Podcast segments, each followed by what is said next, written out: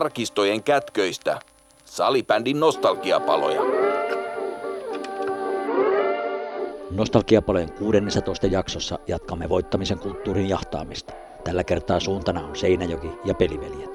SPV oli nimenomaan se joukkue, joka katkaisi SSVn loputtomalta tuntuneen dynastian.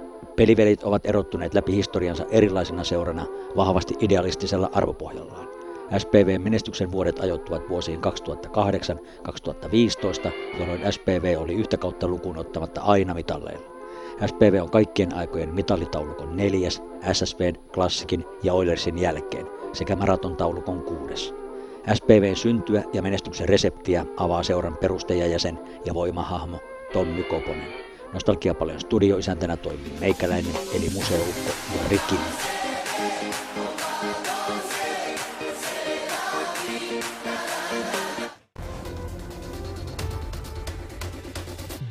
Iltaa urheilusta. SPV on palannut välivuoden jälkeen salibändin miesten Suomen mestariksi. Selkäseinää vasten pelannut liset mestaruuteen. Mestaruus on SPVlle seurahistorian kolmas. Edelliset tulivat kausilla 2012 ja 2013. Jos sä kuvailet hiukan joukkuetta, minkälaisten pelaajien kanssa olet saanut tehdä töitä? No niin kuin näkyy, niin siis tää on ihan käsittämättömän sitkeä porukka. Että, että, että, tuossa Juha Kivilehto sanoi jatkoaikaa mentiin, sanoi, että pari multasäkkiä vielä ja siellä on takana semmoinen tarina. Me oltiin tyhjäämässä semmoinen to- tomaattitarha ja se työ kesti 36 tuntia putkeen. Ja, ja siellä nosteltiin multasäkkejä. Nyt oltiin tänäänkin niitä nostelemassa ja nostettiin se viimeinenkin. Joo, ja nyt tämä on kolmas mestaruus nyt SPVlle. Osoittaa siitä, että on määrätietoisesti tehty Seinäjoella työtä salibändin kehittämisen eteen. Täällä on ää, paikalliset asukkaat, salibändin yleisö, urheiluväki ja yritykset sitoutunut tähän tarinaan mukaan, mikä on hieno juttu, että saadaan. Ja tänään erityisesti täytyy sanoa se, että tässä on niinku urheilu oli keskiössä. Olipa hieno näytelmä.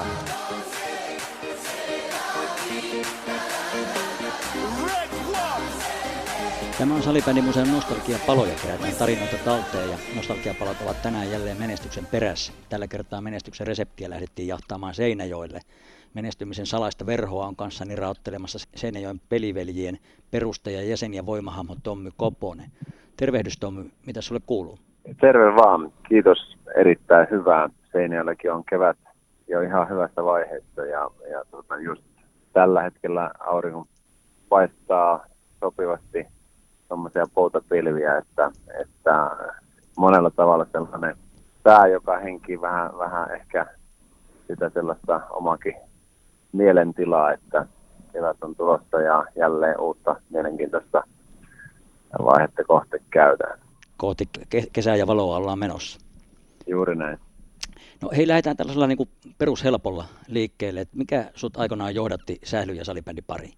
No joo, se oli semmoinen sattuma, joka äh, rakentui siitä, että, että minä äh, nuorena poikana lähdin maalta kaupunkiin ja, ja miksi lähdin maalta kaupunkiin, niin löysin puolison Seinäjoelta ja, ja tota, se oli se syy, miksi suuntautui sitten ää, mielenkiinto Seinäjoelle päin ja ää, mä olen ensimmäisen kerran muuttanut Seinäjoelle 91, jolloin siirryin ää, tota, asevelvollisuutta suorittamaan siviilipalvelusmiehenä Seinäjoen terveydenhuolto-oppilaitokseen. Ja siihen aikaanhan se oli melko vielä harvinaista, että siihen sai vaikuttaa, missä tämä siviilipalvelus suoritettiin, mutta mä olin vähän itse ottanut selvää ja, ja tota, järjestelin sen sillä, että pääsin samaan oppilaitokseen, jossa tuleva vaimoni opiskeli ja, ja tota, niin, niin siellä suorittelin siviilipalvelusta ja siitä syntyi sitten kaveripiiriä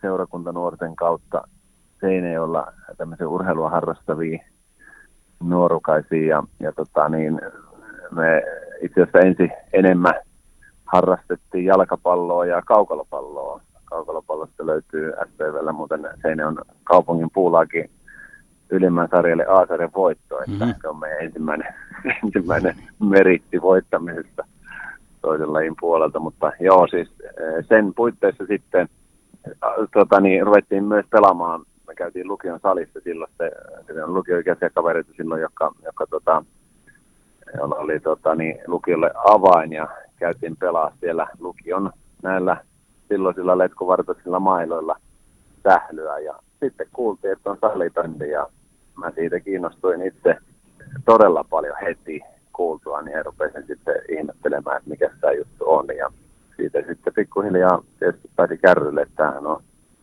upea laji, laji jota voisi itsekin sitten harrastaa ja siitä sitten mailakauppaa ja muistan ensimmäisen maarankin, jonka ostin, niin Seinäjoen Intersportista maksoi 86 markkaa ja koin sen silloin aika kovana investointina. Ajattelin, tuleekohan tuolle rahalle vastinetta ja, ja tota niin, no se tuli sitten hankittua ja sitten alkoi niinku, alkoi niinku semmoinen ihmeellinen aika, että oli oikein mailla ja alettiin opiskella lajinsaloja. Oliko unihokki jollu vai Exceli?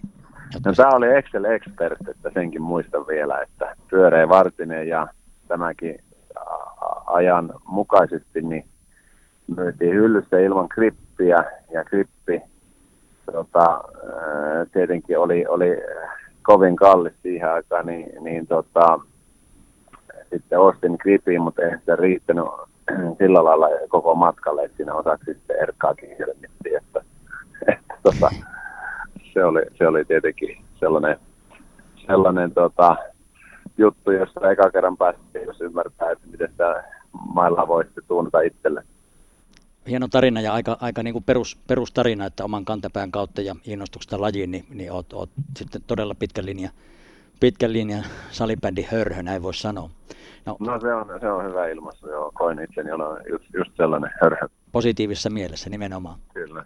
Tänään puhutaan menestyksestä ja dynastiasta, jolla se Seinäjoen peliveljien kultaajat voi eittämättä laskea. Eli peliveljet on aina erottunut omalla persoonallisella tyylillään, tyylillään ja on, on, on ilolla ja, ilolla ja tota, niin mielellään seurannut itsekin SPV-menestystarinaa. Se on ollut piristävä poikkeus lajille koko se laji olemassaolo ja Seinäjoen peliveljien historia on merkittävä pala salibändihistoria, mutta ei miksei myös koko suomalaisen urheiluhistoriaa. Siinä, siinä mielessä niin kuin poikkeava ja erilainen tarina ja vähän sen sen tota, niin syövereihin tässä nyt on tarkoitus pureutua. Mulla on tässä pari sitaattia tuolta lehdestä, eli Antti Pärnänen kirjoitti 19.9.2014 Iltasanomissa, Iltasanomien jutussa hengenvoimalla eteenpäin täl- tällä tavalla. SPVn nousuhenki löytyy perustajan, toimitusjohtajan ja päävalmentajan Tommi Koposeen. Hänen arvomaailmassaan yhdistyvät uskonto ja urho, urheilullisuus. Ja Pärnänen jatkaa. Nuoret miehet rukoilivat ringissä Seinäjoen urheilutalon ahtaassa pukuhuoneessa, silmät kiinni, päät painuksissa. Jotkut pitivät toisiaan kädestä. Pelipaitojen selkämyksessä lukee Jeesus saves on alkamassa Seinäjoen peliveljen ensimmäinen virallinen salibändiottelu neljännessä divisioonassa kaudella 1994-1995 on sitaatti teikäläiseltä, emme me loppujen lopuksi edes olleet kovin tiukasti uskonnollisia, hiuksetkin saivat olla pitkät ja jopa värjätyt, seuran perustaja ja sen Tommy Koponen huomauttaa. Miten sä Tommy muistelet tuota peliveljen syntyhistoriaa ja noita alkuaikoja? Joo, meitä yhdisti silloin tähän syntyi tämä porukka sen ympärille, että me e, tuota, seurakuntanuoria yli seurakuntarajojen niin tota, tunnettiin ja kutsuttiin. Seinäjoella on aina ollut, ollut tuota, niin sanotussa vapaiden suuntien, eli näitä, näitä tuota, myös sitten helluntai-seurakunta, vapaa-seurakunta yhteisöistä, niin tota, nuoria keskenään. Ja sitten oli ilman muuta myös Evolut seurakunnasta, niin se, että yhdisti se tunnustuksellinen usko ja, ja tota, sen puitteissa siinä oli niin semmoinen hyvin voimakas, voimakas niin sykäys sille, että me yhdessä tykättiin tätä tehdä. Ja se oli se niissä alku, tilanteessa semmoinen tärkeä, tärkeä niin syy sille, että miksi me päätettiin, että sitten tässä pitää, pitää perustaa joukkuekin. Koska se, me tiedettiin itsekin, että se tavallista ja meitä kiinnosti se, että voidaanko me tämmöisellä porukalla, joka ei, ei ole tavallaan niin kuin sen porukan niin kuin keskeinen syy tulla pelaille, ei ollut se, että me oltaisiin ajateltu, että me ollaan urheilijoina niin hyviä tai, tai että me on pelattu koko junnan. Me tultiin hyvin eri mä tulin ihan toiselta paikkakunnalta, siinä oli muitakin, jotka oli niin kauan Seinäjoella asunut ja sitten oli näitä Seinäjoella asuneita ja niin edelleen. Si- siitä syntyi semmoinen tärkeä alkuvoima siihen, että me koettiin tosi, tosi voimakkaasti se semmoisena isona juttuna, että just tällä porukalla voidaan pelata ja haastaa ja katsoa, että pärjätäänkö. Jatkan suoraa siterausta tuosta samasta Pärnäsen jutusta. Alun perin kelpuutimme mukaan ainoastaan uskonnollisia nuoria, melko idealistista. Ensimmäisen kauden jälkeen päätimme huolia joukkueeseen myös ei-uskonnollisia. Se oli iso päätös. Onhan meillä uskovaisilla yhä ilmaus ihmisille, jotka eivät ole uskossa. Ulkopuolinen Koponen paljastaa. Kyllä meillä ja ulkopuolisilla oli aluksi hankaluuksia, mutta opimme hyväksymään toisemme. Ulkopuolisten oli sisäistettävä heng- hengellisyyden läsnäolo. Se oli ehto joukkueeseen pääsemiselle. Eli te perustitte tuon Seinäjoen pelivelit tammikuun neljäs päivä 1994 Kimmo Pollari ja Mikko Kivimäen kanssa. Ja tosiaan alun perin hyväksyttiin vain uskonnollisia, ulkopuolisia ei kelpuutettu. Se oli tosiaan aika idealistista. Miten sä sitä, sitä kommentoisit? Joo, niin kuin mä tässä äsken kuvasin, niin se oli, se oli siis se, sillä, se, se oli vähän se juttu alun perin ensin, että me halutaan niin tarjota. Ja sitten siinä oli vähän semmoista, semmoista myös, että eri tuota, suunnista tulleilla oli myös sitä, että he olivat itse ajatellut, että ei välttämättä urheilua sen kummemmin edes, edes siinä mielessä aio tai, tai ehkä kenties haluakaan harrastaa, jos, jos se on siitä perinteistä tai semmoisesta niin ajatuksesta lähtöisin, että vaan, vaan halutaan urheilla ja, ja kokeilla kuinka kovin pärjätä. Et siinä oli vahva tämmöinen tämmöinen niin kuin ajatus, että tämä on just sen, senkin tekee iso juttu, että me tehdään tätä erilaisista lähtökohdasta käsin. Se totta kai sitten tietenkin, sitten kun sitä, sitä oli sitten jonkun aikaa mennyt ja oltiin joukkueeksi ja näin. Ja niin kuin sanoin tuossa, että me pärjättiin omalla tavallaan niin kuin yllättävän hyvin sillä porukalla, niin sitten alkoi se kiinnostus, että totta kai hän kukaan siinäkään ollut niin jotenkin muusta yhteiskunnasta irrallinen yksilö, vaan, vaan jota sillä oli kaverin, kaveripiiriä ja näin, niin siellä alkoi sitten olla semmoisia taas, jotka oli urheilu enemmän ja ne alkoi kysyä, että pääsisikö siihen. Ja siellä me oikeasti pohdittiin, että onko tämä semmoinen juttu, että pidetäänkö me siitä kiinni, mistä tämä on alun perin syntynyt.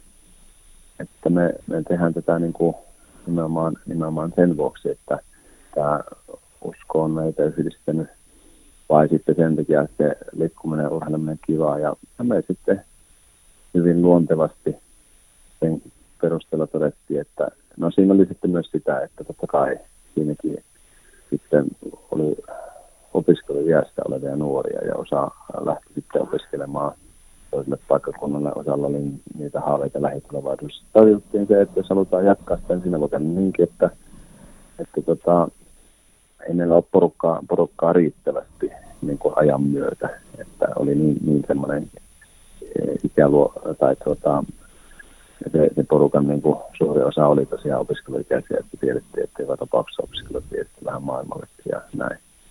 Ja, ja sitten toisaalta myös sitten se, että, että tietenkin tuli myös perspektiä siihen, että eihän vaikka se oli meistä älyttömän hieno lähtökohta ja tavallaan vähän sellainen, ja idealistinen on aika hyvä sana, niin, niin silti niin kuin alettiin ymmärtää sitäkin, että ää, totta kai se itse, itse asia, mistä me, me on oma arvomaailmamme ammennettu ja näin, niin sehän on tarkoitettu ihan kaikille. Että se oli myös tällainen niin kuin aika tärkeä kasvun askel siinäkin, että jos me haluamme sitä julistaa elämällämme, mitä, mitä koemme elämämme todeksi, niin kaikillehan se on hmm. sama sanoma tarjolla.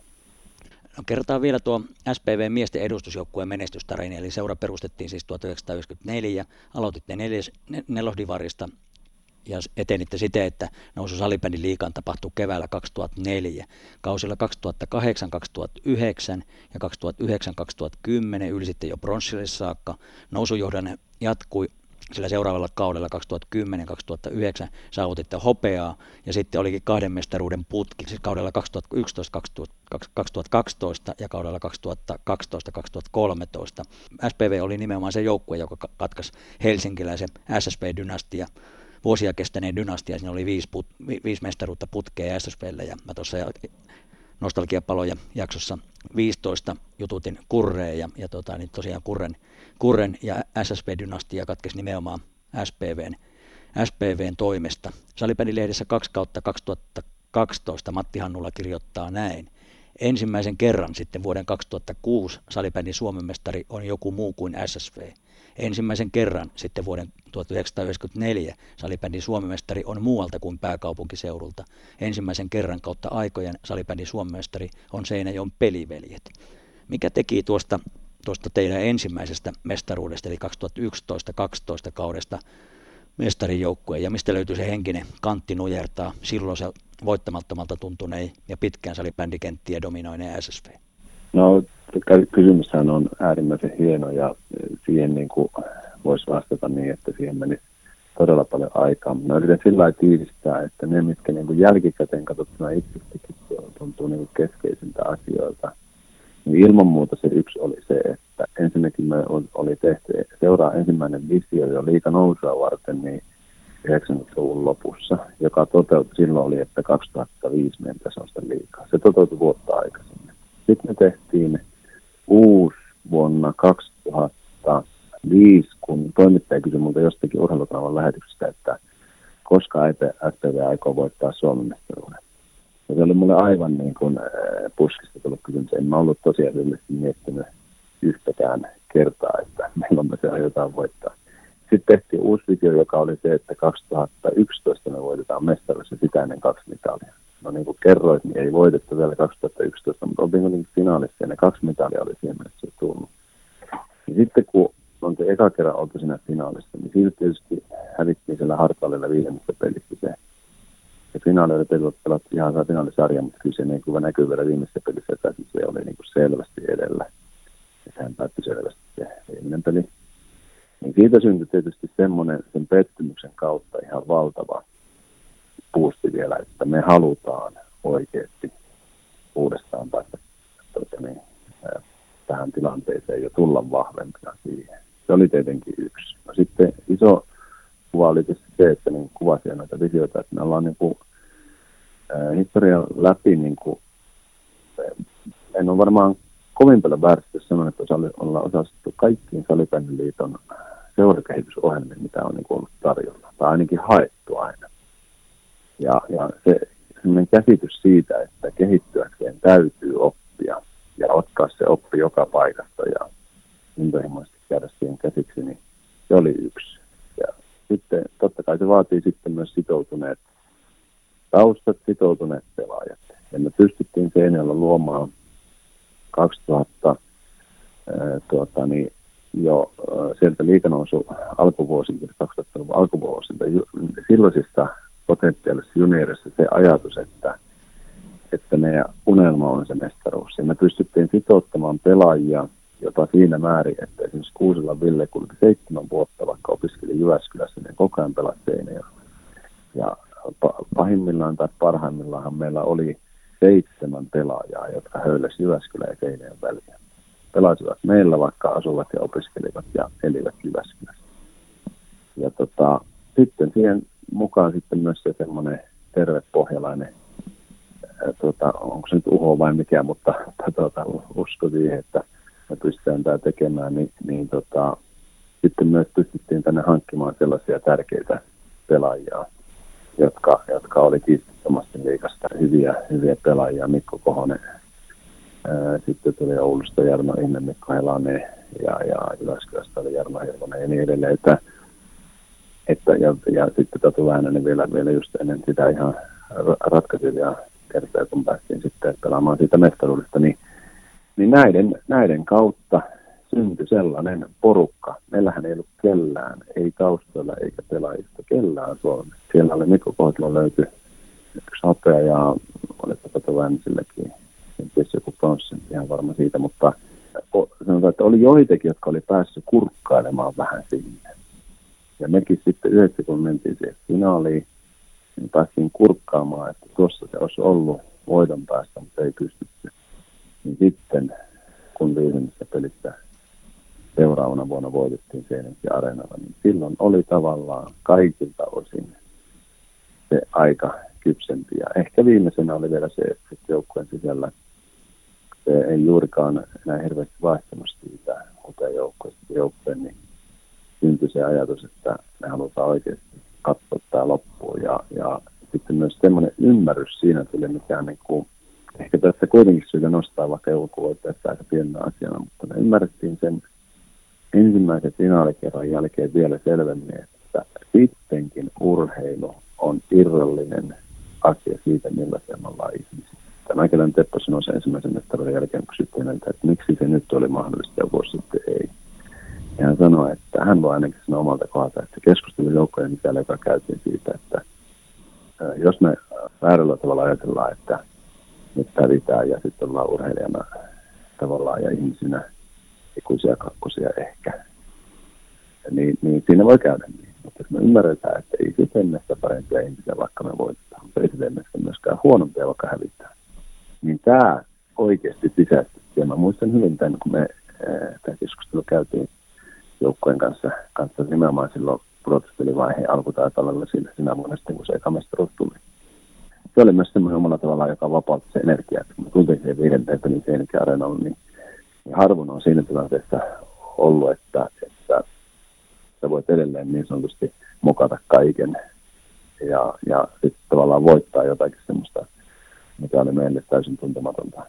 Niin, niin siihen syntyi semmoinen levollisuus ja päättäväisyys ja rentous ja, ja sitten oikealla tavalla sitten kuitenkin se semmoinen kiimakin, että nyt me tämä. Joo, toi kuulostaa, kuulostaa niin kuin todella, todella loogiselta ja viisalta.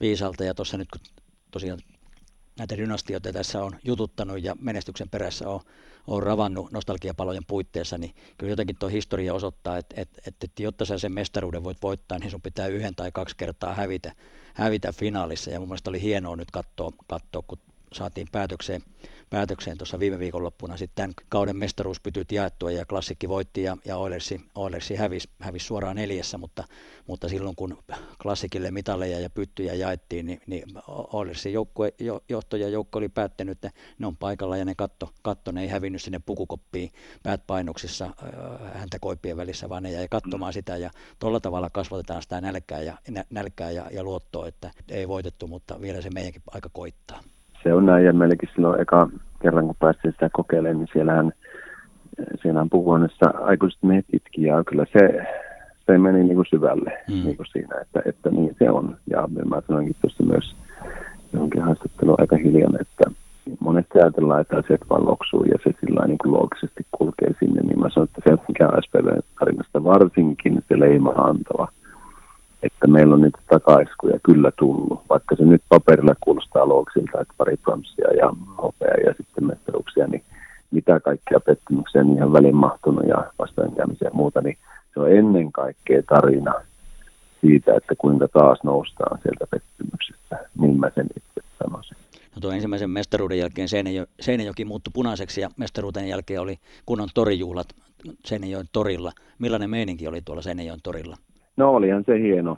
Siis sehän oli kevättä ja muistan, että siihen itse torjohlaan niin tultiin tuota, kuorma-autolla lavalla, lavalla paikalle ja, ja tuota, siellä oli sitten taustat hankkinut tuota, bändin soittamaan ja, ja tuota, heidän jälkeensä sitten tultiin siihen lavalle, taikka, taikka se oli sitten, tai vielä sitten päästiin vähän jatkaakin sitten, mutta tultiin siihen ja kyllä se oli ollut semmoinen haave, mä sen verran kauan sitä mestaruutta niin kuin rakennettiin täällä, täällä, että mä olin ajatellut, että jos se joskus tulee, niin kyllä juhlot viedään torille. Niin se tehtiin ja, ja tota, ihmisiä oli muistaakseni tuota, joitakin satoja, ehkä joku neljä, viisisataa siinä, joka Seinäjön torilla, niin on jo ihan hyvä määrä, määrä ja, ja tota, niin, kyllä pitää sanoa, että edelleen se mestaruus ja sen voittaminen siitä, että kun niitä pettymyksiäkin oli siellä riittänyt ja näin, ja se oli sellainen,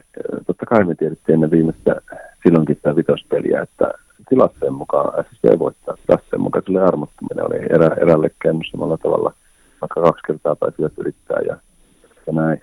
Niin sitten kun sä siitä voitat, sulle tulee se täyttymys, niin kyllä mä muistan sen vielä siellä toriltakin elävästi, että, että vaikea on kuvailla, kuinka hienoa oli sitten nauttia siitä, että se on totta. Ja, ja, ja nyt, nyt on tota, niin, se työ saatu siihen päätökseen, mitä on niin pitkään rakennettu. No seuraavan kauden sitten 2012-2013 mestaruus tuli varsin ylivoimaisesti, olitte, olitte todella ylivoimaisia.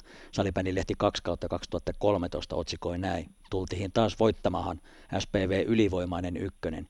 SPVn puhdas kultaputki. Eli te voititte kaikki, kaikki ottelunne pudotuspeleissä. Mestaruuteen riitti siis yhdeksän ottelua. Puolivälierissä kaatui Lappeenrannan NST puhtaasti 3-0, välierissä Tampereen Classic 3-0 ja finaalissa toisena keväänä peräkkäin helsinkiläinen SSV. Tuo mestaruuden uusiminen on yleensä vaikeaa. Ensimmäisen mestaruuden voittaminen on vaikeaa, mutta yleensä sen, sen uusiminen on vielä vaikeampaa. Miten te onnistuitte uusimaan tuon mestaruuden ja varsinkin noin ylivoimaisesti sitten kaudella 2012-2013? Se yksi, mikä siitä esimerkiksi niin keskeisenä on, että samalla kun voitettiin eka mestaruus, niin me tiedettiin heti, tämä tuli, tuli seuraavana, että se mestaruuden uusiminen on todella haastavaa. Ja meille syntyi täällä siinäkin semmoinen tavallaan ehkä terve olkoon se sitten vaikka pohjalainen uho, mutta meillä syntyi se ajatus, että me halutaan osoittaa, että me pystytään se voittamaan vielä uudestaankin. Ja se oli tietenkin yksi semmoinen tärkeä kantavoima, että mä muistan kyllä sillä kaudella, syksyllä se ei ollut todellakaan helppo kausi. Meillä oli semmoinen kohta, että mä muistan avanneen sen semmoisen keskusteluharjoituksessa. Se käytiin läpi, että nyt eletään mestaruus rappulaa kirjaimella. Me oli pelattu aika huonosti välillä ja, ja, tota, ja, ja olisiko hävitty siinä just niistä vaiheissa niin joku pelisarja Jumpallekin ja jos, jos marraskuntien alle. Ja käytin tämmöinen keskustelu ja olin samoihin aikoihin lukenut Sotkamon pesäpallopuolta tämmöisen, tämmöisen kuvauksen, oliko se sitten Jani Komulainen vai kuka sanoi siinä, että kun heillä oli pesäpallossa pitkä putki, että mistä se niin kuin aina rakentuu, sanoi, että kerran pitää, hyvin usein se menee niin, että kerran pitää kauden aikaan käydä niin, kuin niin että köli kosahtaa selvästi pohjaa. Se tuntuu olevan vähän semmoinen niin kuin menestyksen laki.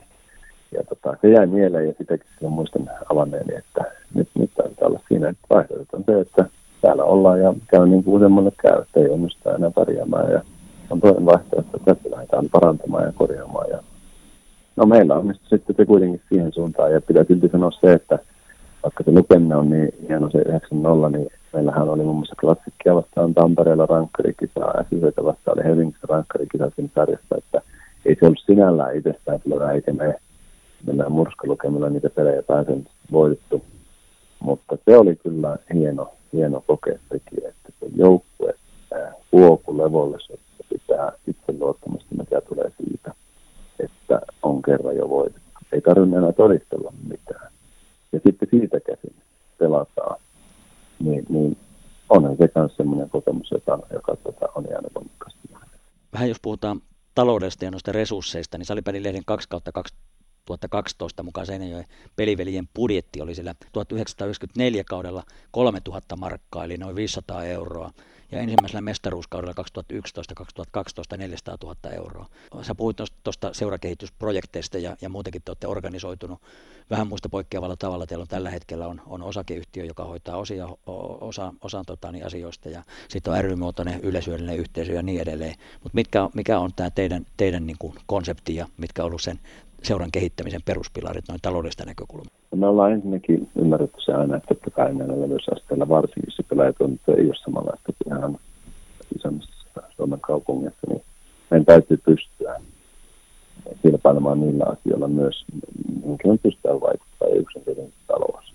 Ja se on ymmärretty, että sen täytyy olla Suomessa ihan kärkiluokkaa, että voidaan edes haaveilla tuloksista. Se on selvää, että että ne parhaat pelaajat lähtökohtaisesti valikoituu niistä massoista, ja ne, niitä meillä ei ole puolellamme. Että meidän täytyy tehdä se oma juttu hyvin.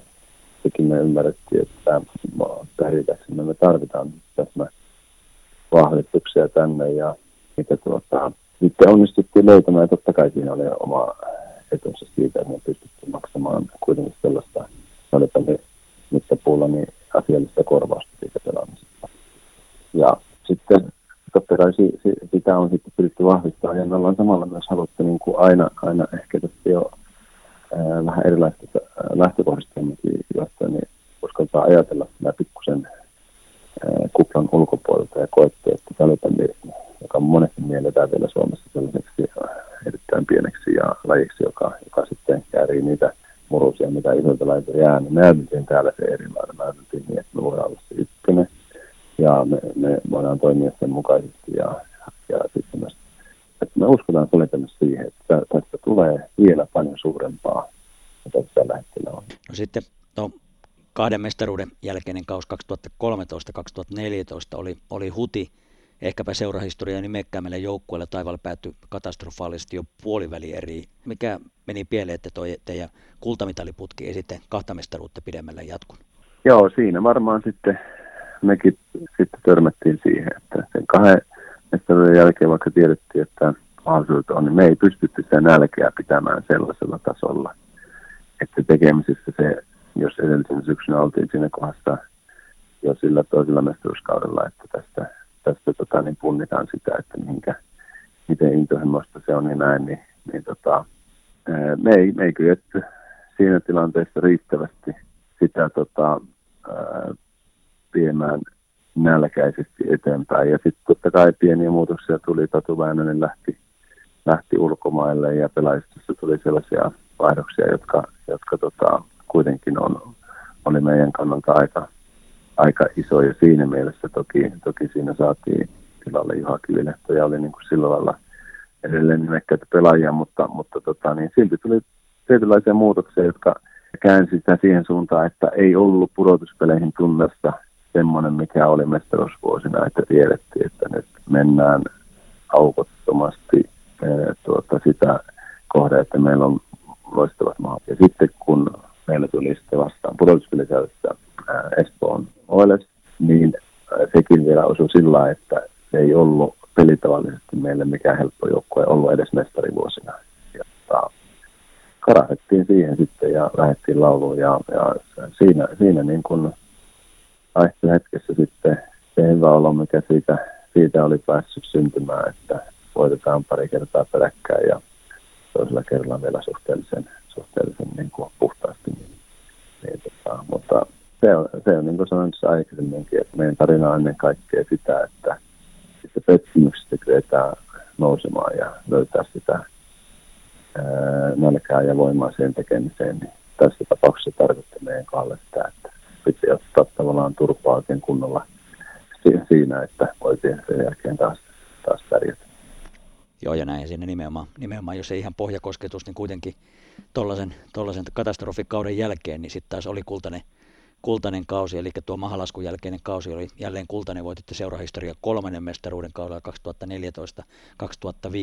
2014-2015. Mikä oli tuon, tuon kultamitalijoukkueen salaisuus ja vahvuus? No kyllä varmaan suurimpia syitä tuli just tässä äsken, että siinä syntyi sellainen, sellainen niin kuin tuota, kirjaimellisesti niin henkinen turpaa lyönti tuli, että siinä kyllä jokainen solu sitten pärähti ja tärähti siihen asentoon, että tästä, tätä ei haluta enää uusia. Ja, ja sitten tietysti siitä syntyi niin kuin semmoista terveellä tavalla niin kuin voimakasta ö, ravistelua siihen omaa toimintatapaa kohtaan kaikilla tasoilla. Että totta kai me sitten pystyttiin harkkaamassa löytää semmoisia asioita, mitkä ei ollutkaan enää siihen suuntaan mennyt, mitä mestaruus vaatii. Ja sitten toisaalta myös oli tärkeitä juttuja, että esimerkiksi Kivilähden Juhani pääsi jäämään tänne, vaikka oli silloin siinä tilanteessa voimakkaasti pohti Ruotsin lähtöä ja, ja näin, että me saatiin pidettyä se porukka kuitenkin kasassa sillä jo, jolla oli, jolla oli niin kuin, pistettä niin kuin kykyä pelata niistä mestaruuksista ja se iso, iso tuota, voima, joka siellä syntyi, syntyi sitten, tuota, niin, niin kantoi sitten vähän joka rintamalla ja sitten tietysti yhtenä tärkeänä sekin, että, että edelleen niin ää, tässä yleisesti ottaen niin salibändi perheessä, niin, niin, meillä oli kuitenkin hyvä, hyvä niin kuin asema myös niin kuin fyysisesti ja, ja taloudellisesti ja näin, että, että pystyttiin niin kuin faktisesti kilpailemaan niistä kerksijoista ja sitten vaan kun saatiin se sille uudelle, sille nälkäiselle uralle, niin, niin tota, siinä ei tarvittu aikaisemmin. Uskotko sä tällaiseen voittamisen kulttuuriin vai onko se vain niinku, niinku klisee? Että, ja mitä se, mitä se sun mielestä ehkä tarkoittaa? Kyllä mä uskon siihen voimakkaasti. Totta kai siihen tulee niin kuin, kulttuurihan muodostuu monista asioista, mutta tässä tapauksessa se, että sulla on se ymmärrys ja käsitys, että mitä kaikkea se vaatii, niin se on varmaan se tärkein. Ja sitten kun sulla on ymmärrys ja sitä niin kuin pystytään käytäntöön viemään, niin siitähän tulee sitten päivittäinen tekemisen taso. Ja se päivittäinen tekemisen taso nousee riittävän korkeaksi, niin, niin tota, sitten tarvitaan vielä ne, että sulla on myös oikealla tavalla se joukkue tota, riittävän vahva.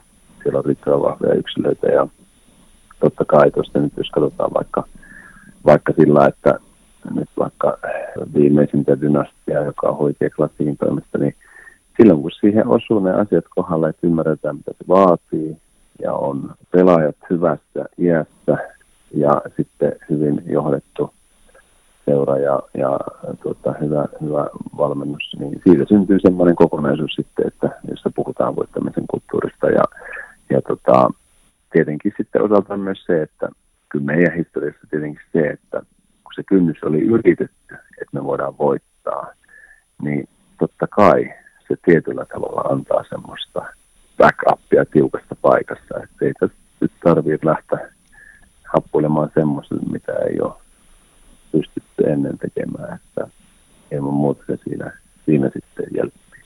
No tuonkin jälkeen te vielä saavutitte pronssia kausilla 2016-17 ja 2018-19. Eli seurahistoriassa on kolme Suomen mestaruutta, yksi hopea ja neljä pronssia. Sitten on vielä kolme Suomen kapin mestaruutta, Kaksi. Niin Ka, eikö kaksi, kaksi, joo, kaksi kapin, kapmestaruutta, josta tuore, tuoreen tältä, tältä keväältä. Dynastian tai menestyksen kirkkaimmat vuodet ajoittu vuosiin 2008-2015, jolloin seitsemän kauden aikana olitte peräti kuusi kertaa mitallella ja näistä kolme mestaruutta. Se on upea saavutus. Miten sä tiivistäisit muutaman lauseeseen peliveli ja menestyksen salaisuuden? Aika paljon tuli jo aikaisemmin, mutta sitoutuminen, riittävän vahva asema omalla talousalueella ja, ja siellä niin kuin urheilukenressä, eli tässä paikallisesti riittävän vahva asema. Tietenkin, että osuu palaset kohdilleen siinä sen oman perusjoukkueen eri tuotannon kautta sen oman tuotannon kanssa. Ja sitten ilman muuta ne, ne taustat, jotka, jotka on sitoutuneet myös ja on intohimoisesti mukana. Puhutaan vähän Suomen, Suomen kapista ja Suomen kapin arvostuksesta. Siitä on vuosien varrella ollut lähes joka, joka vuosi tota, niin spekulointi, että mikä sen arvostus on ja mikä sen merkitys on. Ja osa on sitä mieltä, että, että se kannattaisi, kannattaisi jo lopettaa, osa sitä mieltä, että jatketaan ja, ja pitää kehittää ja niin edelleen. Teillä on tosiaan no kaksi, kaksi kapimestaruutta, josta tuore on nyt tältä kaudelta. kaudelta. Mitä, mikä sun mielipiteessä on Suomen kapin merkityksestä ja tärkeydestä?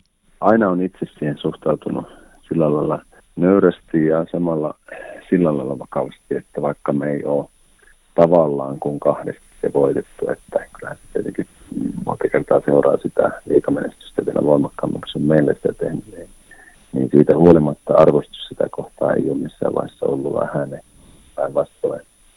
Sehän on yksi niitä kilpailuja, joissa voit osoittaa sitä, että oksa enemmän voittamaan jotakin.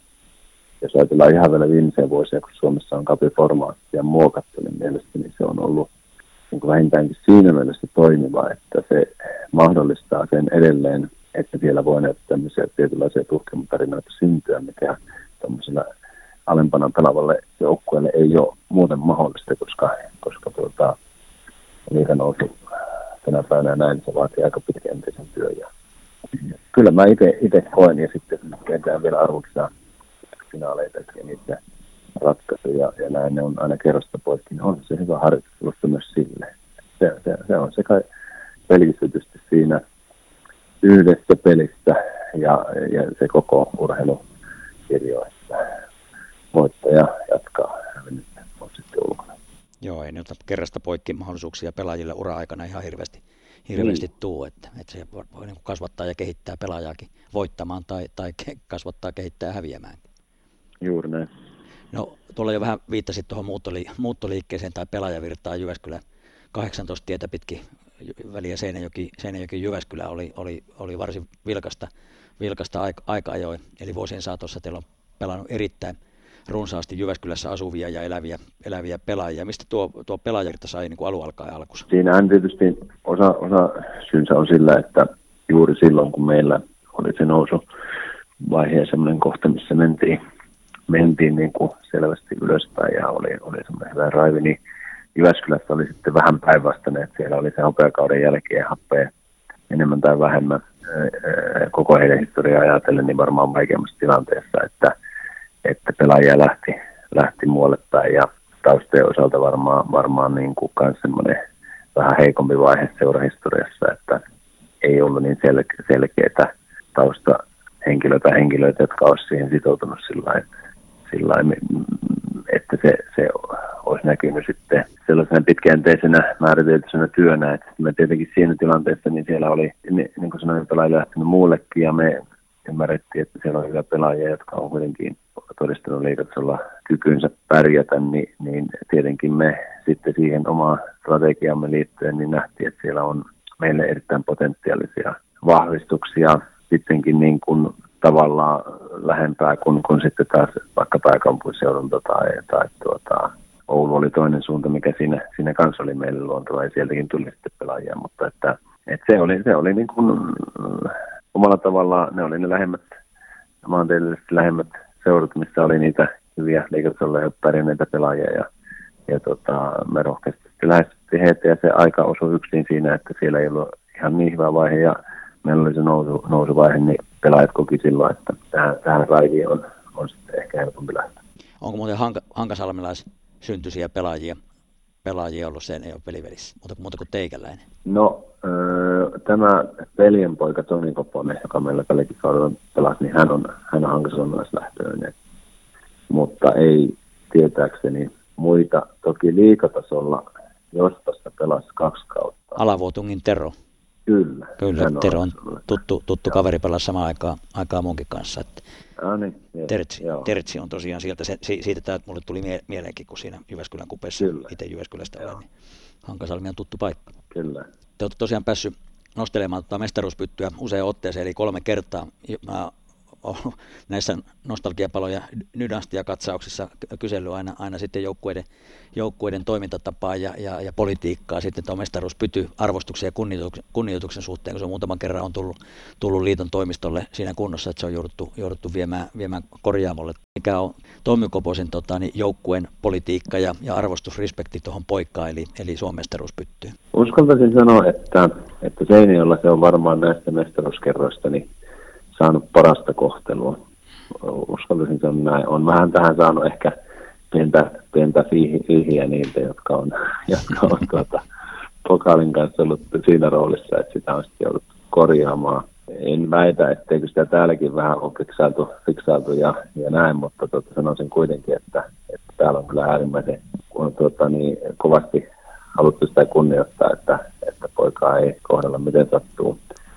Eh, vakavammin ottaen, niin, niin tota, kyllä me ollaan, niin kuin, tämä on sellainen yleinen ehkä seura arvoihin ja kulttuuriin liittyvä asia, että tähän asioita on tehty rikottaviksi, vaan ne koitetaan laittaa kasaan ja pitää hyvässä kunnossa, niin varmaan se vähän näkyy tässä kuitenkin jopa näissä meidän, eh, meidänkin tuota, mestaruusjuhlissa. Ja sitten, ja tähän todeta vielä semmoinen, eh, tuota, sehän silloin kiertopalkinnolla toiminut pokaali on tälläkin hetkellä minun takan päällä ja tuota, nyt olen päättänyt, että kuluvan kesäaikaa viimeistään se siirretään Salepelin museoon, että ne no niin. symbolisesti ne mestaruusvuodet on ohi ja nyt ollaan käymässä uusia, u, uusia pukaleita. No niin, loistavaa.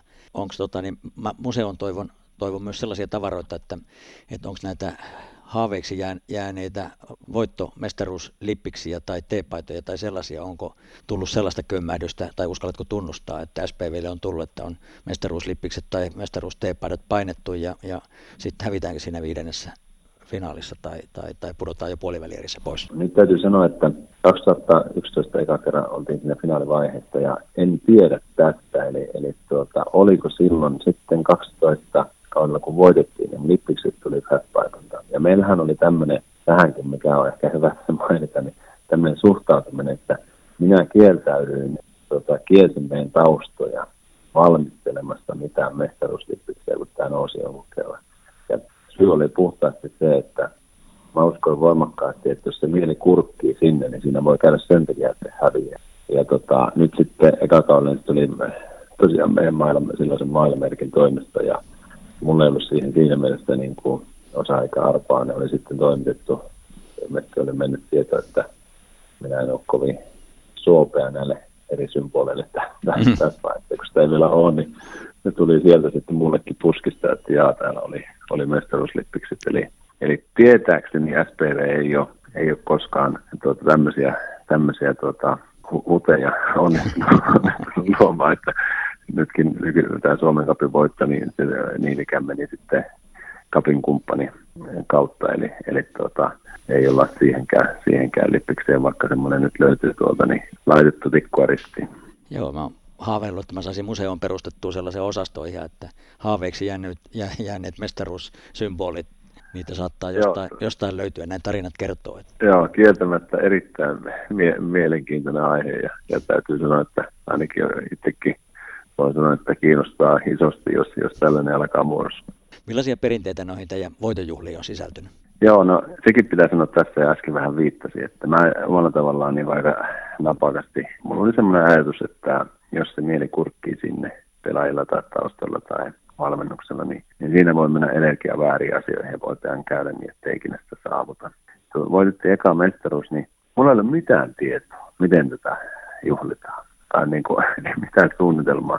Mutta sitten meillä muodostui siitä sellainen, että Mäkelän Teppo pelasi silloin joukkueessa ja hänen isällään ja perheellään oli tuota talo siinä aika lähellä urheilutaloa ja siinäkin areenaa ja siellä oli saunatilat, jossa oli niin kuin kauden mittaan ja pilvelipöytä ja mukavat tilat niin kuin porukalle aina silloin silloin kokoontua. Ja tota, siitä syntyi tämmöinen perinne, että Mäkelään, ja olisiko se sitten ollut kolmas mestaruus, niin sitä ihan laulettiin. Siitä oli vähän semmoinen laulukin tullut, että Mäkelään, Mäkelään, ja, ja tota, siitä se niin kuin alkoi, että ensin porukalle sitten Mäkelään, ja, ja tota, siellä tietysti joukkojen kesken aika usein katsottiin peli vielä, ja, ja tota, sitten fiilisteltiin, ja sitten siellä alkoi pikkuhiljaa porukkamäärä lisääntyi, että sinne löytyi, löytyi ihmisiä sitten muutenkin ja tilat kävi ahtaaksi ja sitten siitä sitten aika paljon kukin sitten, sitten vielä iltaa jatko sitten, sitten osa kaupungilla ja osa sitten lähti perheelliset sitten jo, jo tuota, poispäin. Ja kaikenlaista sitten varmaan aika perinteisiä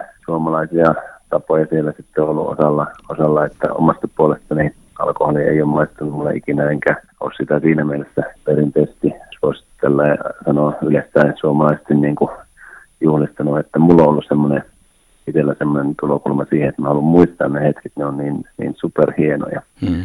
Niin tota, täytyy sanoa, että en kadu kyllä hetkeäkään, että on niin, niitä julistanut, että, että totta kai sitten omassakin, omassakin historiassa niin ehkä mieleenpainovimpia ollut se, kun sitten tuonne työpaikalle, niin Seinä yhteiskouluun on mennyt, niin olisiko se ollut sitten se kolmas mestaruus, niin rehtorille järjestänyt sellaisen yllätyksen, että maanantai-aamuna tiesivät, että mä en mestaruusjuhlien takia ole pois töistä, niin ei mitään aavistusta ollut asiasta, niin tulin töihin, niin, niin koko koulu yli lähes 600 oppilasta ja henkilökunta, niin oli tehnyt semmoisen kunniakuja, alkoi siitä liikuntasali ovelta ja, ja tota, vedin siinä muutaman sata läpsyä, läpsyä sitten matkalla ja, ja sitten tuota, kakkukahville ja ihan, ihan uskomaton täytyy sanoa, että ehkä, ehkä yksi niin kuin hienommista asioista, mitä, mitä on niin kuin huomiointina sen mestaruuden jälkeen niin, niin tavannut, niin oli, oli siinä, että, että, tota,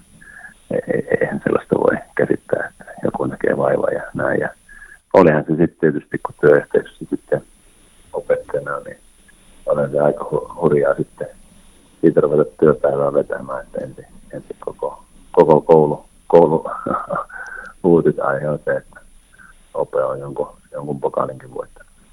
Todella hienoa. Hei vielä noihin voiton, voiton juhliin, niin onko, se siellä, on, onko siellä joukkueen sisällä aiheuttanut minkälaista niin kuin, no sanotaan ristiriitaa tai, tai, tai niin kuin häm, hämminkiä, kun tietää, tietää sun suhteen, suhteen ja arvomaailman kuohreiden ja, ja alkoholin kanssa juhlimiseen ja niin edelleen. Ja, ja sitten kuitenkin nyt joukkueessa on monenlaista juhlia ja monenlaista tapaa juhlia, niin, niin on, onko se aiheuttanut minkälaisia niin kuin ristiriitoja? Mä näkisin se asia enemmän ehkä niin päin, että SPV on ennen kaikkea ollut sitten myöhemmin, niin silläkin lailla pelaajienkin äh, kommenttien mukaan sellainen seura, jossa äh, osataan arvostaa erilaisuutta, että on myös vahvuus. Ja, ja sitten näissä tilanteissa niin on, on löydetty se tila olla, äh, näissäkin tilanteissa olla oma itsensä. Ja sitten samalla siihen liittyy sellaista kunnioitusta puoli ja toisin sitä toisin ja eri lailla ajattelevaa kohtaa. Että jossakin yhteydessä ehkä urheilussa sille ei niin paljon löydy tilaa, mutta me, me, me ollaan tehty sitten juttu, että itse asiassa yhden mestaruuskauden mottona oli, että miksi olla normaali, kun voi olla oma itsensä. Ja, ja sitten samalla se, että, että mä uskon, että se on synnyttänyt myös sitten niin terveellistä pohdintaa siinä, siinäkin puoli ja toisin siihen, että, että mikä on tosiasiassa niin kuin sen merkitys, että kuuluuko sitä juhlia sillä tavalla niin kuin yleisesti ajatellaan tai halutaan mielikuva antaa, että siihen liittyy tiettyjä asioita, niin, niin uskaltaisin sanoa, että se on ollut sillä varmaan myös omalla tavallaan vapauttavaa, että ei tarvii ajatella niin, että se on stereotypioiden kautta, että tämä on oikeita juhlimista. Saa mm. ajatella ihan omilla aivoillaan ja nauttia siitä, siitä niin kuin sillä, että se ei ole pakotettu minkäänlaisen muottiin, eikä tarvitse yrittää, yrittää niin kuin jotenkin, jotenkin sillä rintamalla ää, päteä, päteä sillä, että joo, me jo ollaan rankkoja juhlia, kun me tehdään se tällä stereotypisesti, vaan on aidosti sillä silleen, että mä voin juhlia niin kuin se oikeasti on juhla-arvoista. No tuossa aikaisemmin, mitä on siterannut, siterannut tota Pärnäsen juttua, niin siellä, siellä sit siterataan teikäläistä aika kuvaavasti näin, että säännössä joustaminen liittyy myös oman kasvuuni ihmisenä. Elän lähellä Jumalaa, enkä voisi vaikkapa kiroilla, mutta olen marttuessani sisäistänyt, että vaikka minä ymmärrän, miten ihmisen kuuluu elää, kaikki eivät ymmärrä. Tunnen Jumalan rakkauden, joten loppujen lopuksi minun on helppo elää. Olen hyväksynyt toisten vaillinaisuuden. Sitähän syntiin lankeemuskin johtui oli vapaus haukata sitä omenaa. Vaikka päihteet, tupakka, nuuska ovat yhä kieltolistalla, SPV-arki on lipunut 20 vuoden aikana hiljalleen yhä etemmälle hengellisistä juuristaan. Vain harva nykypelaaja jakaa Koposen arvomaailmaa. Se on hänelle menestyksen hinta. Kuittaatko vielä edelleen, edelleen että, että tämä on tavallaan tämä evoluutio, mitä siellä SPVssä on tapahtunut? Niin, ehkä tuossa käyttäisin vähän, vähän eri ilmaisuja. Mä, mä en koe sitä niin kuin sillä, että että jos ajatellaan ensin, ensin niin siitä lähtökohdasta, niin joitakin sellaisia ilmauksia, jotka en, joita en ihan suoraan lääkirja allekirjoita, että toimittajan kynä on hiukan niissä, mutta se, että, että jos mä ajattelen ensinnäkin sitä, että me ollaan kyllä tasan samalla viivalla ihmisinä, ei ole niin, että mä voisin sanoa jollekin, että et ymmärrä tai, tai näin. Se, se, se on niin kuin selvä, että me ollaan tasan samalla viivalla, mutta sanotaan näin, että tietenkin se on selvä, että kun meillä ei ole se minkälainen valintaperuste, että jakaako samoja arvoja kuin minä. Se ei ole se, miten sitä joukkoetta rakennetaan, vaikka ehkä jossakin kohden sitä on haluttu vähän tylkkäkirveinäkin meitä vastaan antaa niin ymmärtää. Mutta tota, se on niin kuin silti tosiasia, että me etsitään ensisijaisesti semmoista pelaajaa, joka sopii joukkueeseen silloin, kun me pelaajaa tähän joukkueeseen etsitään. Ja, ja sitten toisaalta, että siinä vähän ilmeisesti näen, että on menestyksen hinta, että niitä ei enää ole. Mä ajattelen enemmänkin sen niin päin, että, että se on myös niin kuin valtava mahdollisuus ää, nimenomaan siitä lähtökohdasta käsin, että meillä on ihmisillä ää, se, niin kuin luojan suurempia keksintöjä on se vapaa tahto. Me saadaan valita ja me saadaan ihan vapaasti valita ja se on vaan aitoa vapautta. Ja, ja silloin ihmisiä ei paineta mihinkään muottiin, vaan sen valinnan kautta, jos sitten löytää asioita elämässä, niin sehän on ihan selvää, että se on vaan aitoa vapautta. Ja mä koen se itse taas näistä arvoista käsin, mitä, mitä ihan ja, ja miten oma uskoni Jumalaan rakentuu ja suhteeni hänen, niin että se on valtava niin kuin mahdollisuus myös siihen, että kun mä elän ilman semmoista tarvetta ketään rakentaa tähän muottiin, mutta samalla elän itsekin vapaudesta käsin, niin silloin ihmisillä on se aidosti mahdollisuus myös nähdä se, ja myös minkä uskon, että luojamme on sen tarkoittanut, että hän rakastaa meitä ja on mahdollisuus tuntemaan häntä kaikilla samalta viivalta. Hmm. Tuossa viittasit tuohon pilkkakirveeseen, itsekin olen sen noterannut, että sieltä on, on tota, niin pilkkakirvees välillä niin kuin heilunut. Onko se antanut lisää niin kuin, teille voimaa ja, ja, ja, ja tavallaan sitä näytön halua? Itse asiassa siteraan vielä tuohon, tähän, kun se liittyy tähän, tähän juttuun, myös tässä Iltasanomissa näin, näin tota, niin sä toteat, että meillä oli valtavasti todistettavaa, että tällä tavallakin, näillä arvoillakin voi voittaa. Eihän suomalaisen joukkueurheilun huipulla ole muita kaltaisiamme ja erilaisuutemme on, on kelvannut monelle pilkkakirveeksi. Meidät miellettiin liian totiseksi menestymään. Urheilu hyväksyy heikosti erilaisuutta. Onko näin, että urheilu hyväksyy heikosti erilaisuutta? No urheilussa on, on selkeästi on sillä, sellaistakin mukana, mutta se on ehkä vähän vääränlainen yleistys – koko urheilua koskemaan. Ja jos sanotaan ihan viimeisiä vuosia, mitä tällä hetkellä yhteiskunnassa tapahtuu, niin kyllähän se voimakkaasti menee siihen suuntaan, että, että urheilu on jopa muodostunut omalla tavallaan jälleen sen jopa viestin viejäksi, että erilaisuus on arvokasta ja, ja siitähän, siitähän se niin kuin elämän rikkaus että, että jos se joskus urheilua käytettiin niin politiikassa ja monessa muussa asiassa omalla tavallaan semmoisena murroksen eteenpäin sen kannalta työkaluna, niin mä koen, että urheilulla on tässäkin se iso mahdollisuus. Ja kyllä meillä oli silloin pitkään sitä ajatusta, koska silloin kun se pilkkakirves heilui, niin totta kai siitä nousi semmoinen ajatus, että me halutaan todistaa, että ei se nyt missään tapauksessa ainakaan niin päin ole, että tästä olisi haittaa. Ja, ja sitten toisaalta kyllä mä edelleen sit, sitä ajattelen, että siitä on ollut meille omalla tavallaan kilpailuetua, että jos ajatellaan tiettyjä perisuomalaisia tapoja ää, viettää vapaa-aikaa näin, niin on selvää, että niillä on, niissä on omat uhkakuvansa urheilijan näkökulmasta. Ja, ja me pystyttiin siihen vaikuttamaan sillä, että, että me vapautettiin siinä mielessä sitä aikaa ja energiaa semmoisesta osittain silloin toki niin kuin urheilun kuuluu sekin puoli, että siinä semmoinen tietty kurialaisuuden periaate syntyy niistä arvoista ja valmennuksen ohjeista, mitkä todetaan, että nämä, nämä auttaa meitä. Niin totta kai me ollaan sitä valtaa pystytty siinä vähän käyttämään apuna, että, että me ollaan roheutettu eh, ehkä enemmän kuin joku toinen joukkue niissä vaiheissa vielä, vielä vaikkahan nyt sitten alkoholin käyttöä tietyissä yhteyksissä näin.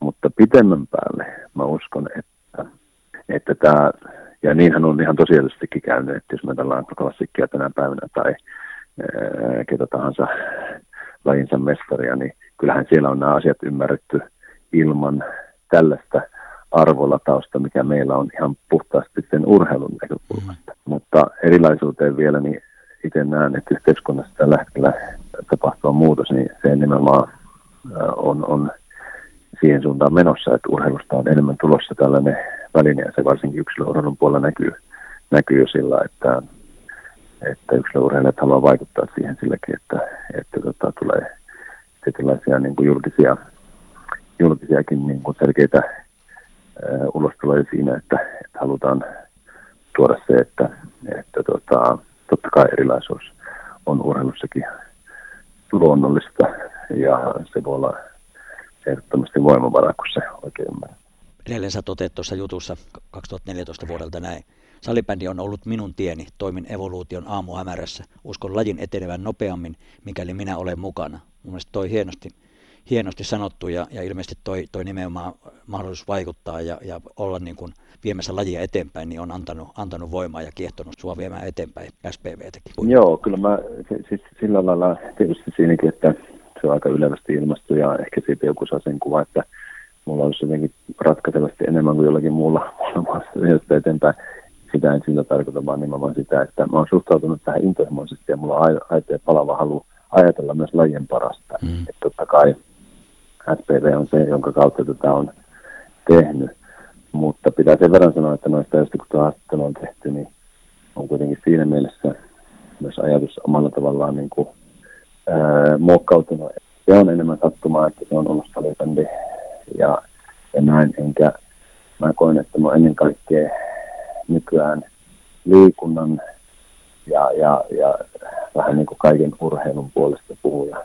Salibändi on toki sitten ollut se väylä, mitä kautta mä oon, mä oon sitä sitten käytännössä näkyvimmin toteuttanut, mutta esimerkiksi liikuntakasvattajana tuolla opettajana toimiessa, niin, niin se, että kun ihmiset vaan liikkuu, niin se on se ykkösjuttu ja sitten tietysti on hienoja lajeja, millä sitä voi toteuttaa, mutta itse ajattelen kuitenkin itseäni ennen kaikkea niin kuin liikunnan ammattilaiselle ja, ja osaltaan niin urheilunkin puolella samalla tavalla, että, että tota, se on arvokasta, että liikutaan ja urheillaan siellä salibändinä, salibändissä yhtenä muiden joukossa.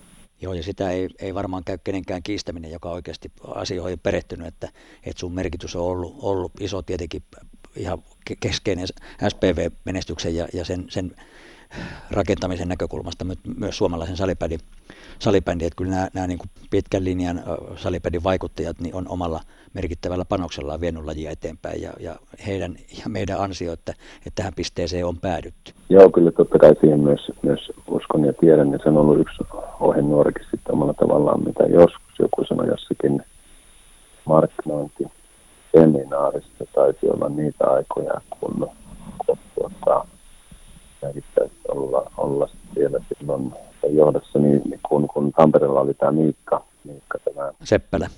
Niin, hän, hän järjesti tällaisen niin urheiluseminaarikoulutuksen ja näin. Ja siellä on niin keskenään siitä, että, että jos laji-ihmiset eivät itse usko ja uskalla olla sen lajin puolesta ja taistella lajin puolesta, niin aika vaikea ajatella, että laji silloin muiden toimesta menisi sitä, sitä vauhtia eteenpäin, mitä se voisi mennä. Ja, ja, ja se, on, se on myös samalla, että vaikka koen kiitti, niin sanoin niin muiden joukossa, totta kai nyt kun sitä tehdään sydämellä ja silloin, niin silloin täytyy myös ymmärtää, että sitä täytyy tehdä siitä lähtökohtaisella käsin, että, että meidän pitää uskoa tähän lajiin joka suhteessa, ja sitä on koittanut Porukallahan tätä tehdään, että ei kukaan voi, voi mm. yksi, yksi edistää. Tämä on niin kuin, jokaisella on oma merkityksellinen ja oleellinen osa ja oleellinen pala sitä, mihin suuntaan kehitys menee ja, ja mihin suuntaan kehitys on mennyt. Se on tismalleen noin ja sitä nimenomaan haluan niin tässäkin merkityssä alleviivata, että mä oon joskus sanonut näin, että pyydetty jo, jo sitten on tässä kertomaan SPV-tarinaa ja näin, niin mä oon sanonut, että yksi keskeinen elementti tässä on ollut se, että mä isosta veljestärjestä lähtöisin ja meitä on se, että veljet, mä oon keskimmäinen ja vielä sisko ja kaksi kasvattomasta. Niin mä oon jo pienenä pudonnut tällainen operiksi ja sanotaan, että hän tuossa tota, tähän taikajuomapataan, niin meillä aina piisaa sitä taikajuomaa sitten, niin mä ajattelin, että mä oon pudonnut vähän tämmöisen joukkourheilun taikajuomapataan, että mä oon ennen kaikkea joukkourheilija ja se on varmaan yksi syy siihen, siihen miksi tässä niin pitkään viihtynytkin, että niin hienoja ihmisiä saa tavata ja, ja heidän kanssaan tehdä yhdessä hommia ympärillä intohimosta käsin, niin se on kyllä urheilun hienoimpia sä tuossa jo viittasit, se oli hieno, hieno hetki, kun, kun koulussa työnantaja ja oppilaat sinun muisti mestaruus, mestaruudesta. Mitkä on sulla semmoisia henkilökohtaisia ikimuistoisempia hetkiä salibändin parissa, jos sä nyt pari kolme sieltä nostat esiin, niin mitkä on jäänyt parhaiten mieleen? No kyllähän ilman muuta ne liittyy niihin tilanteisiin, kun se täyttymys on tullut sen valtavan työn jälkeen, mutta pitää siihen niin kuin sanoa, että arvon nostetaan ehkä niitä asioita siellä sitten, kun on ne pettymykset ollut, että kyllä varmaan meidän taitekohta oli, oli sellainen, kun pelattiin ensimmäisen pronssikauden jälkeistä kautta ja meillä ei syksyllä ollut oikein homma kulkenut hirveästi. Meillä oli itsensä viikonloppu ja me oli hävitty kotona Nokian KRPlle peli ja sitten tuota, oli happapeli tulossa. Meillä oli siinä ollut viiden tai kuuden kiltotonnin tappioputki päällä ja olin siinä vaiheessa kuitenkin ollut valmentajana aika pitkään ja, ja homma ei vaan niin kuin oikein kulkenut. Ja mä silloin ajauduin valmentajana semmoiseen kohtaan, että mä aistin, että nyt voi olla niin, että pelaajatkaan ei ihan välttämättä luota mun valmentajana. Ja siitä tilanteesta käsin, kun tulin tuota, kotiin, niin oli hävitty se peli ja, ja tuota, kerroin vaimolle, että nyt on ukko heikoilla. Ja, ja sain käydä kirjaimellisesti niin kuin hän, hänen, hänen niin kuin syliin, syliin ja alakseen ja tiesin, että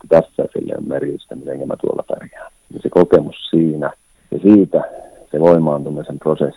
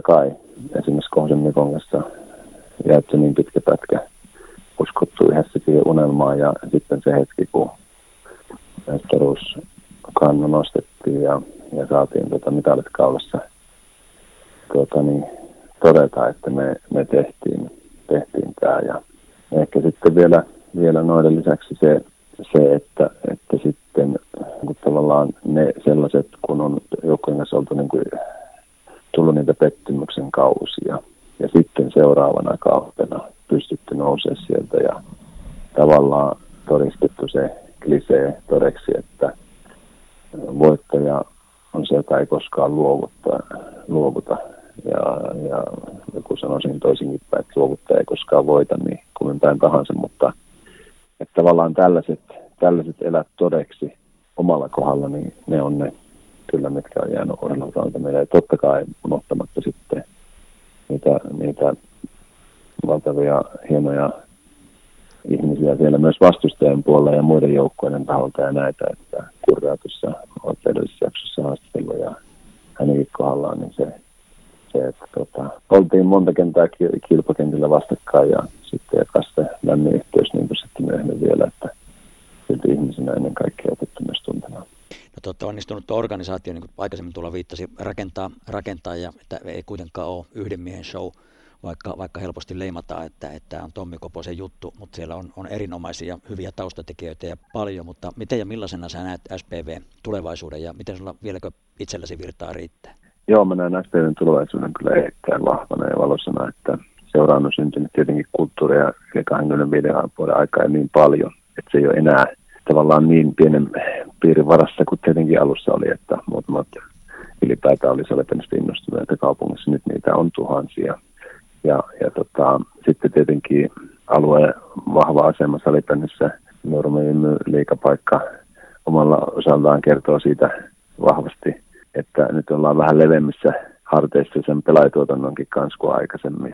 Totta kai samalla se tarkoittaa myös niin kuin paikallisesti lisääntynyttä kilpailua ja näin, mutta, mutta se mitä, millaisena mä näen SPVn tulevaisuuden, niin tietysti tällä hetkellä ainakin itse, itse koen, että, että nyt rakennetaan uutta pohjaa sille menestymiselle ja, ja jos nyt en ihan väärässä on, niin muutaman vuoden päästä viimeistään sitten tullaan näkemään, että että tota, onko onnistuttu uudestaan niissä asioissa, missä ollaan kerran jo onnistuttu, että mm. pystytään rakentamaan sitten semmoinen menestysjoukko, joka, joka pystyy sitten pelaamaan mestaruuksista useamman kerran peräkkäin ja näin, mutta sitä kohden täällä homma on nyt rakennettu ja organisaatioissa sinällään me ollaan vahvempia kuin koskaan aikaisemmin. Että tämä vuosi varsinkin, tämä koronavuosi, niin ollaan pystytty liiketoiminnallisia asioita vahvistamaan ja ollaan käyty siihen käsiksi siitä näkökulmasta, että kun tämä koittelee seuraa monella tavalla näin, niin tämä on myös samalla semmoinen paikka, tärkeä paikka todistamaan sitä meidän historian suurinta opetusta, että kun kaatuu, niin tärkeintä on se, että nousee sieltä ja lähtee taas hommiin, niin, niin tota, tässä kun on moni asia yhteiskunnassa kaatunut, ne perinteiset asiat, niin kuin, niin kuin myöskin rakentaa sitä taloutta, että yleisö viedään pois ja muuta, niin, niin samalla on sitten mahdollisuus löytää niin kuin sellaista vahvuutta, jota ei olisi muille löydetty. Joo, ja kun on seurannut, seurannut läheltä ja välillä kaukaa, mutta kuitenkin tiiviisti, niin teillä on tosiaan nuo kaikki elementit ja palikat on, on kohillaan ja on laaja osaava joukko. Sieltä tunnen, tunnen paljonkin teidän taustoista, niin, niin, niin, siitä se ei ainakaan jää kiinni, että osaamisvajetta tai, tai ylipäätään, että, että, että niin toi organisoitumisen muoto, että siellä on osakeyhtiö ja, ja ry-muoto ja niin edelleen. On. Joo, ja meillä oli tässä nyt keväällä ehkä kuitenkin se suuri ja merkittävin tuossa nyt, nyt näistä, mitä on ehditty kertoa, millä me ollaan haluttu niin tätä koronavuotta myös sitten niin kuin hyödyntää ja tällä niin, kuin, niin me palkattiin historia ensimmäinen, tai kerrottiin, että on palkattu historia ensimmäinen toiminnanjohtaja, joka aloittaa työssä ensimmäinen kahdeksatta, eli Ville Kuusila tulee olemaan ensimmäinen, mm. ja hän on tämä ää, sillä lailla tavallaan koko sen putken läpi mennyt, että tullut juniorina seuraa ja saanut pelaajana olla mukana että se menestyksessä pelaa edelleen ja on seurahistorian pisin kapteeni, kapteeni taivali ja sitä edelleen, edelleen jatkaa ja sitten vielä, vielä kuitenkin niin on halunnut kaikesta huolimatta niin lähteä tähän samaan hörhöjen joukkoon, että, että tota, tänne, mm. tänne salipeni, salipeni tuota, seuran, seuran tuota, niin vastuullisiin mukaan. Ja totta kai omalla tavallaan siinä niin kuin, ehkä, ehkä niin kuin sitten myös, myös niin kuin hienolla tavalla niin kuin näkyy se, että työ, työ saa jatkajiensa ja, ja tota, niin se on elämän merkki. Nimenomaan ja se on hienoa nähdä, että noita, noita entisiä, entisiä tai Ville nyt on nyky, nykyinenkin pelaaja, mutta, mutta tota, niin mm. pelaajat sitten näin seurajohtajien toimeenkin tarttuu Vehka Oja, Jone, Jone Oilersissa ja niin edelleen. Että kyllä niin kuin, se on upeaa, että se jatkumo on sitten sieltä pelaajaurasta sinne, sinne seurajohtajaksi. Tällä hetkellä se on Suomen paras salipelijoukkue, mutta se on todella paljon muutenkin. Että se on erittäin rakas perhe, peliveliperhe. Ja tota, niin, niin kuin nähty, niin mikä sitkeys, mikä voiton tahto, että siitä on peliveli tehty. Hei, tähän loppuun vielä otetaan, otetaan ajankohtaisia, ajankohtaisia aiheita. Nyt viime aikojen keskusteluaiheena on ollut kurinpito ja keskinäinen, keskinäinen kunnioitus ja epäasiallinen käyttäytyminen kentällä ja huutelu. Sä itse olit nostamassa voimakkaasti esiin epäasiallista käyttäytymistä ja huutelua tuolla kentällä otteluiden aikana. Miten sä oot, oot kokenut ja, ja miten, mitä, mitä mieltä sä tuosta keskustelusta olet? Joo, jos isosta äh, trendistä mä oon ehtinyt liikassa olla mukana vuodesta 2004, niin jos ajattelen sitä 2010 lukeella itse, itse oltiin siinä eniten, eniten myös niissä niin kuin loppupeleissä mukana ja niin sanotusti pelattiin aina kausi niin kuin pitkän kaavan kautta. Niin silloinhan mä koen, että Amu Ahoselle pitää tässä lähettää silläkin kreditit terveiset, että silloin mentiin Salepimista tosi voimakkaasti siihen suuntaan, että, että tällainen, tällainen niin epäasiallinen käytös ja näin, niin sitä niin kuin Ammu ihan ehkä ylivoimaisella tavalla niin kuin julkisesti kitki pois. Esimerkiksi niin, että jos pelaaja oli jossakin jotain tötöilyä kentällä tekemässä, niin Ammu saattoi huutaa ääneen ja kovasti, että pois sieltä.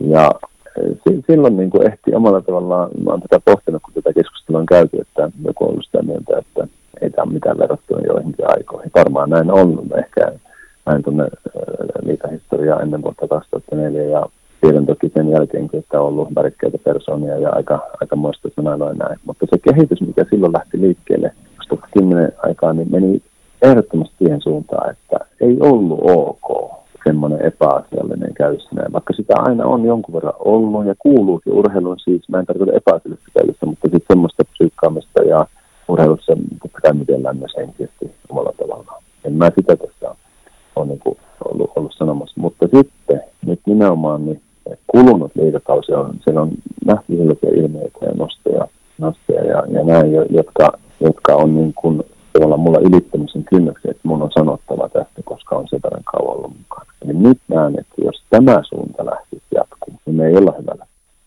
Mutta sitten samalla siinä on tietenkin se toinen puoli, että tästä on tullut niin absoluuttisesti kova myös huippuurheiluna, jos ihan kärjen osalta, että sitä todistaa myös se, että Suomi on äh, hallitus maailmanmestari ja pystynyt sen toistaa tässä joten kertaa. Meillä on niin kova taso tässä, että se kilpailu on mennyt ihan pienen, ihan pienempiin niin marginaaleihin, mistä taistaa. Ja silloin on vaarana välillä, että sitä haetaan myös vielä enemmän siltä puolelta, että ei olla enää niin kuin ihan terveellä pohjalla siinä, että mikä on ok, mikä ei. Niin ja täytyy muistaa, että että maailmakin on muuttunut aika, aika lailla siitä, mitä niin. se oli 90-luvulla niin. verrattuna, verrattuna nyt ihan suvaitsevaisuuden ja, ja ylipäätään niin kuin, niin kuin tämän, tämän tota, niin, käyttä, epäasiallisen käyttäytymisen suhteen. Ja, ja minkä, minkä takia urheilun pitäisi olla sit sellainen paikka, että sä voit siellä käyttäytyä tai huudella sellaisia asioita, mitä sä et sitten ärkioskilla tai, tai, tai autokaupassa tai, tai ostoskeskuksessa teet, minkä tekijä urheilukentällä pitäisi sitten Kyllä. saada käyttäytyä tähän, törkeästi. Tähän olen tarttumassa ja mä ymmärrän sen myös sen kritiikin, jota sen, sen ajan pelaajat, jotka ovat pelaamassa ja näin, niin miten he niin kuin katsoo tätä ja voi omalla tavallaan perustellisesti sanoa, että no eihän tuossa nyt ole mitään. Mutta kun aika samalla muuttuu, mm. ja sekin, että on niin tämmöisen esimerkin vielä, että jos mä sanon harjoituksessa, mä oon itsekin käyttänyt tämmöistä ilmaisua välillä, jos mä syöttökouluista puhun, että mä oon käyttänyt ilmaisua, että, että, tota, että nyt tulee liikaa tyttöjen syöttöjä. Niin mä en ole aikaisemmin siihen semmoista arvolatasta itse, itsekään ymmärtänyt kohdistaa, minkä se voi niin kuin oikeasti sitten niin mm. sanottuna oikeasti kohdistaa. Ja totta kai itsekin on niin peilin kattamisen paikkaa siinä, että jotkut asiat on aikaisemmin ollut sellaisia, että niitä pidetään, että eihän tuossa ole mitään. Toinen esimerkki on se, että kun on liikunnanopettaja, niin en minä ymmärtänyt jossakin vaiheessa kohua lainkaan tästä, että miksi ei voi pelata mustaa miestä, koska mulle se ei koskaan tarkoittanut, että se olisi väriltään musta. Mä olin mm. ymmärtänyt se ihan toisin. Mm. Mutta jollekin se tarkoittaa sitä, että silloin totta kai, mikä ongelma mulla on sitä muuta. Minä muutan ja elän ja ymmärrän sen, että jollekin, jos se tässäkin tapauksessa on mahdollista, että siitä syntyy sellainen käsitys, niin totta kai. Toista pitää kohdella kunnioittavasti ja sillä, sillä ei saa mitään sellaista viittausta ja arvolatausta antaa, että sitä voi käsittää väärin. Ja, ja si, si, just näin, että kun yhteiskunta muuttuu, niin kyllä urheilunkin pitää sitä siinä elää. Ja, ja väittäisin, että tuskin kellään siitä ää, syntyy huonompaa fiilistä tai, tai kokemuksia, tuntemuksia, jos me kunnioitetaan toisiamme niin kuin vähän enemmän vielä kuin aiemmin. Niin, tota, niin minä mielellä ja, ja niin kuin sanottu, niin tässä en ole ollut itse sillä liikkeellä, että mä puhuisin tässä jotenkin itse jostakin asemasta muille, vaan puhun samasta veneestä, samasta veneessä oleville.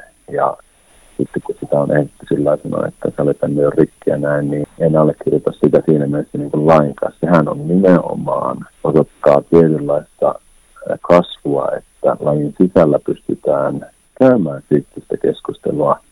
Jos se ei olisi sitä, niin silloin se kaatuisi se vene saman tien. Nyt me pystytään sitä käymään välillä vähän kiperimmästäkin aiheesta, ehkä jopa välillä jopa, jopa julkisuudessakin kehitysvuodessakin sen takia tänne on kasvamassa, kasvanut aikuisten mittoihin ja siihen kuuluu myös sitten kritiikki ja totta kai sitä pitää myös sitten aina myös reflektoida omassakin toiminnassa, että onko sitten se osuvaa käydä sitä, sitä tota, yhtään julkisuudessa tai vähän julkisuudessa ja näin, se on asia erikseen, mutta, mutta se, että me halutaan lajia kehittää, niin sen pitää totta kai kestää sitä kriittistä tarkastelua. Kyllä ja niin kuin evoluutio ilman muuta pitää kuuluakin sitten tiettyjä kriisiytymisiä tai kriisikohtia. Siitähän se kehitys tapahtuu ja, ja silloin se, se liittyy siihen kritiikkiin ja kritiikin antamiseen ja kyky ottaa kritiikkiä vastaan ja, ja käydä sitä keskustelua ja vuorovaikutusta. Että, et, et, niin kuin tuossa useampaan kertaan todettu, niin, niin yhdessä tehdään ja, ja keskustelu on aina niin kuin, niin kuin rikastuttavaa ja, ja parantaa,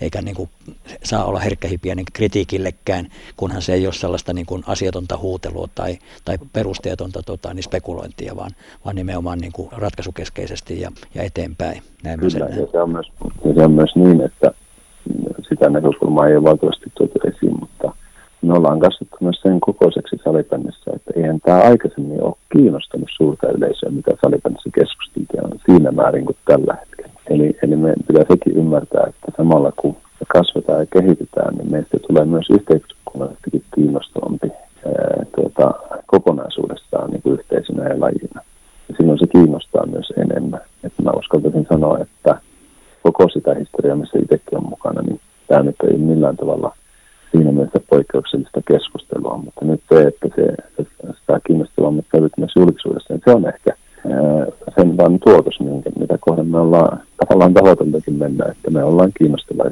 myös yhteiskunnallisesti. Kyllä, ja se, se osoittaa myös, että ollaan niin kuin merkittävä. Mä muistan aikoinaan silloin toiminnanjohtaja urani alussa 90-luvun loppu, loppupuolella, olisiko ollut Puron takaisin Jokke, olympiakomitea, silloinen pääsihteeri, niin totesi vaan niin kuin vähän jotenkin puoli-ivallisesti, että niin, että kyllähän teillä nyt on helppoa, kun te olette noin pieni, eikä teidän asiat kiinnosta niin kuin suurta yleisöä, mutta odotapas, jos kasvatte suuremmaksi, niin, niin varmaan törmäätte monenlaisiin ongelmiin ja ratkaistaviin haasteisiin, ja, ja tota, niin hän oli ihan oikeasti. Just näin, tuossahan se on alleviivattuna, just mitä yritin sanoa, niin hienosti. Kyllä. Hei, Tommy, erinomaisen suuret kiitokset. Oli todella kiva ja hieno ja avartava rupatteluhetki sinun kanssa. Mä toivotan aurinkoista, mukavaa kevään jatkoa ja, ja tota, niin mennään tästä eteenpäin liput liehuen. Kiitos samoin ja mä uskon, että törmäillään sillä museolla, että niin kuin lupasin tuossa, niin tuodaan yksi, yksi poika sinne lisää, niin tuossa viimeistään kesän aikaa. Olette tervetulleita pojan kanssa museolle, niin laitetaan vitriiniin lisää tavaraa. Hienoa. Kiitoksia. Kevättä eteenpäin. Joo, kiitos. Moi moi. Kiitos moi. Se on, hyvät naiset ja herrat. Seinäjoki on mestaruutensa ansainnut. Kevät 2015 toi mukanaan mestaruuden tänne lakeudelle. Pelivelet juhlii ja juhlii vielä pitkään. Mutta hei, muistetaan tässä kohtaa siitä, että jos tänä vuonna oli kaikki aikojen salibändiliikakausi, niin sellainen on tulossa myöskin ensi kaudesta. Pysykää hereillä, pysykää mukana ja onneksi olkoon vielä kerran SPV.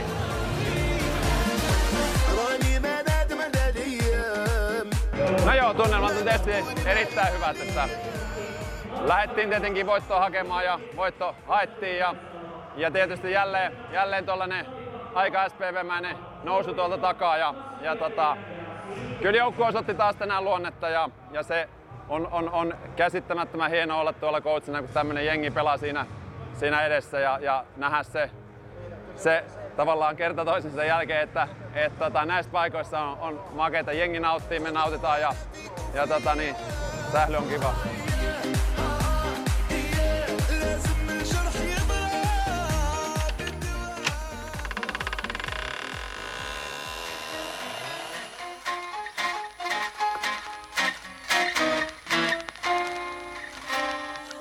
Arkistojen kätköistä salibändin nostalgiapaloja.